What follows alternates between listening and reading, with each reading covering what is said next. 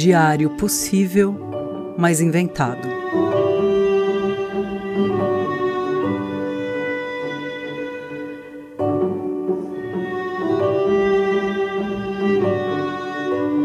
Data: No dia em que faremos contato. Local: Bem na frente deles.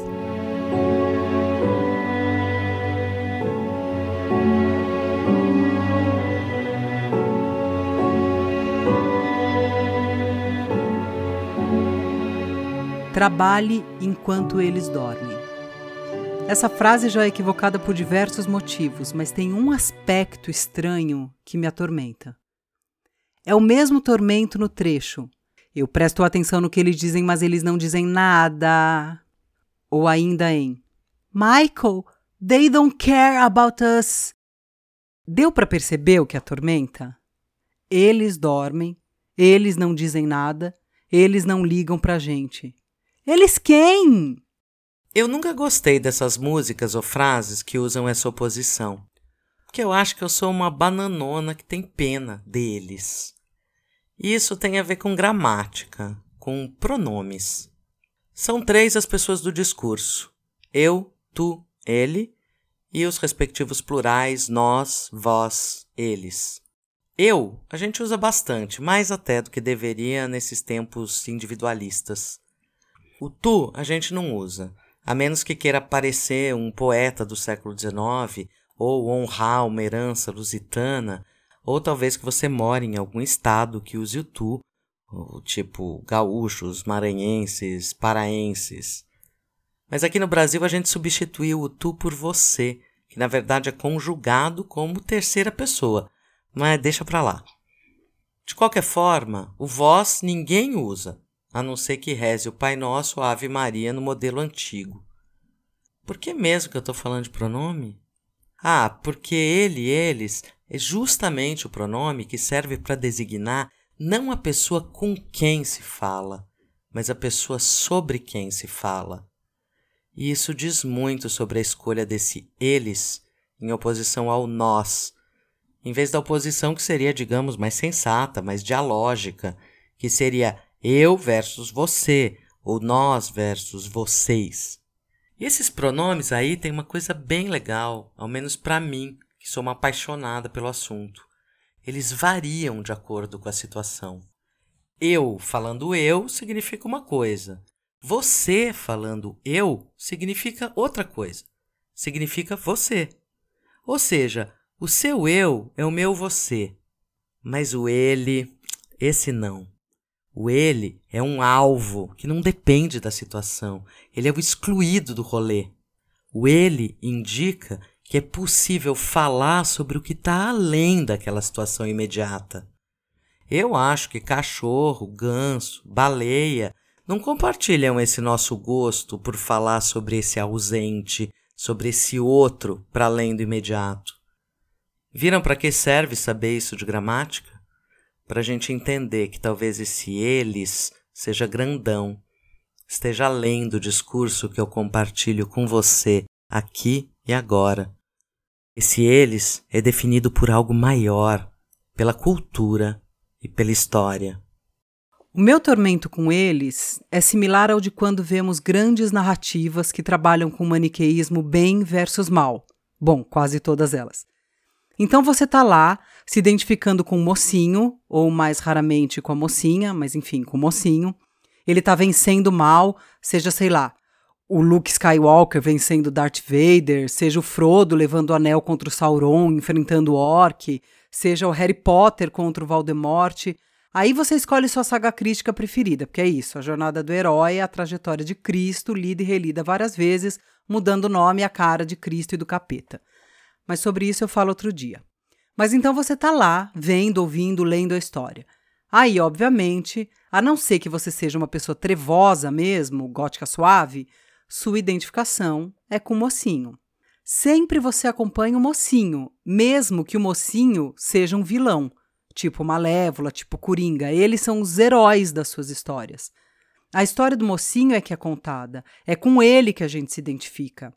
Aí você faz vários paralelos com as suas próprias batalhas, seja no campo social político, seja na sua vida. Nossa, o Snape parece meu ex-chefe. Nossa, aquele menino da quinta série que me xingava de gorda baleia parecia um orc mesmo. Meu Deus, o Palpatine é golpista que nem o Temer, parece com ele até fisicamente. E assim vai. E mesmo que para você seja óbvio que a rebelião em Star Wars é uma guerrilha de esquerda, ou que a Ordem da Fênix é contra a ditadura e a Umbridge é a própria Damares, ou que a frota estelar e todo o universo Star Trek seja absolutamente comunista, eles, o seu chefe, o Temer, a Damares, o povo que pede a volta da ditadura, não acham isso. Eles acham que eles são o Luke, o Harry, o Spock, o Frodo. Bom, eu forcei a barra aqui citando várias referências do mundo pop e nerd, mas eu vou tentar explicar assim. Eles são sempre os outros. Mais do que isso, o tormento é pensar que o eles deles somos eu e você. Nós. E não tem nada estranho e nem dicotomia em um grandíssimo filho da puta, que é a cara do próprio Palpatine, achar que na real ele é o Luke. Porque a gente, nas histórias, é sempre o herói. A gente lê as histórias com os nossos olhos, e aos nossos olhos somos todos boas pessoas. A Hannah Arendt não disse isso no Eichmann, que todo mundo queria ver um monstro, mas que ele era só um cara meio medíocre que só cumpria ordens. Na nossa cabeça, a gente nunca é aquele cara meio medíocre que só cumpre ordens e acaba sendo responsável pela solução final nazista, entende? E isso é uma questão profunda, que a Hannah vai chamar de banalidade do mal, que eu até discordo um pouco, mas entendo o ponto. E isso de se identificar com o bem, com o mocinho, com o eu da história, como a Tati explicou, é próprio da linguagem e próprio das histórias. E, portanto, próprio do humano, ou próprio da cultura, que é aí próprio do humano mesmo. Mas não é essência, é contexto e história, e pode ser transformada. Lentamente, mas pode. No fundo, a gente é bem mais misturado do que os mocinhos, que estão sempre certos. A gente tá só tentando. Eu também quero ser nerd, mas do meu jeito. Já sabe para onde eu vou, né? Sim, para os gregos. Eu acho que antes deles já rolava, mas eles é que inventaram a palavra para designar esse outro que se teme e do qual se fala: bárbaros. Porque, na verdade, eles são aqueles que nos dão medo por alguma razão. Eles são os vilões, os monstros, os ditadores, os esquisitos, os endemoniados. Eles são aqueles de quem eu falo nos cantos, sussurrando, ou aqueles contra quem eu grito, depende da situação. Mas sobre eles eu não sei nada além da diferença. Bárbaros foram primeiro aqueles que não falavam grego. Depois, essa diferença basiquinha foi virando algo muito maior. Bárbaros eram todos os que não eram iguais aos gregos. Os que comiam outras comidas, que se vestiam com outros tecidos, que cavalgavam de forma diferente, que cortavam a barba ou o cabelo de outro jeito. Eram aqueles que tinham outros deuses ou outros modos de viver. Os primeiros bárbaros foram os persas, que perderam uma guerra contra os gregos. Aliás, adoro esse nome, guerras médicas. E eu sempre imagino o guerreiro se batendo com estetoscópio e dando golpe de bisturi. Foi por causa dessas guerras que a palavra bárbaros ficou pejorativa e sendo usada para falar de tudo que fosse inculto, incivilizado, grosseiro. E é uma coisa que a gente sabe olhando de fora, olhando para eles do passado, que os persas não eram. E aí me lembra desse poema de um grego quase contemporâneo nosso, o Cavafis. Porque os bárbaros chegam hoje e o imperador está à espera do seu chefe para recebê-lo. E até já preparou um discurso de boas-vindas em que pôs, dirigidos a ele, toda a casta de títulos. E por que saíram os dois cônsules e os pretores hoje de toga vermelha e as suas togas bordadas? E por que levavam braceletes e tantas ametistas e os dedos cheios de anéis de esmeraldas magníficas? E por que levavam hoje os preciosos bastões com pegas de prata e as pontas de ouro em filigrana? Porque os bárbaros chegam hoje e coisas dessas maravilham os bárbaros. E por que não vieram hoje aqui, como é costume, os oradores para discursar, para dizer o que eles sabem dizer? Porque os bárbaros é hoje que aparecem e aborrecem-se com eloquências e retóricas. Por que subitamente começa um mal-estar e essa confusão? Como os rostos se tornaram sérios? E por que se esvaziam tão depressa as ruas e as praças e todos voltam para casa tão apreensivos? Porque a noite caiu e os bárbaros não vieram. E umas pessoas que chegaram da fronteira dizem que não há lá sinal de bárbaros. E agora, que vai ser de nós sem os bárbaros? Essa gente era uma espécie de solução. Sabe o que eu fico aqui pensando depois desse poema? O quanto a gente depende desses bárbaros para entender quem a gente é. O quanto, sem esse eles, a gente sequer consegue saber o que deseja, o que acredita, o que assombra. São uma desculpa para a gente, inclusive, não fazer nada. Afinal, eles estão prestes a chegar. Ou já chegaram. Eles venceram e o sinal está fechado para nós. E é por todas essas coisas que a existência do eles e deles me atormenta tanto.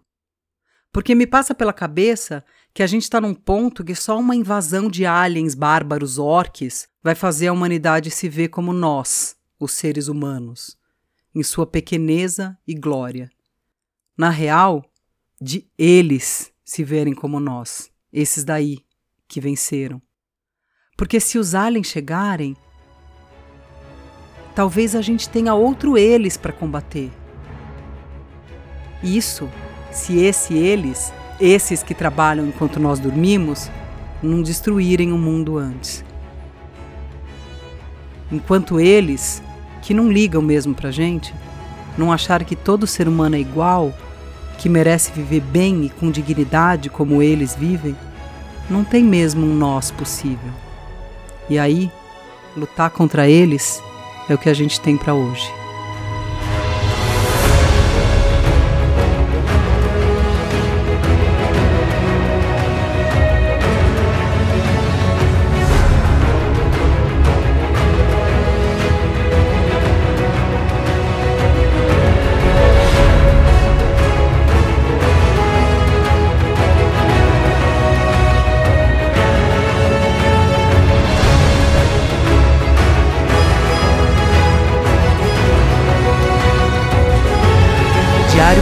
Possível, mas inventado, é exatamente o que o nome diz.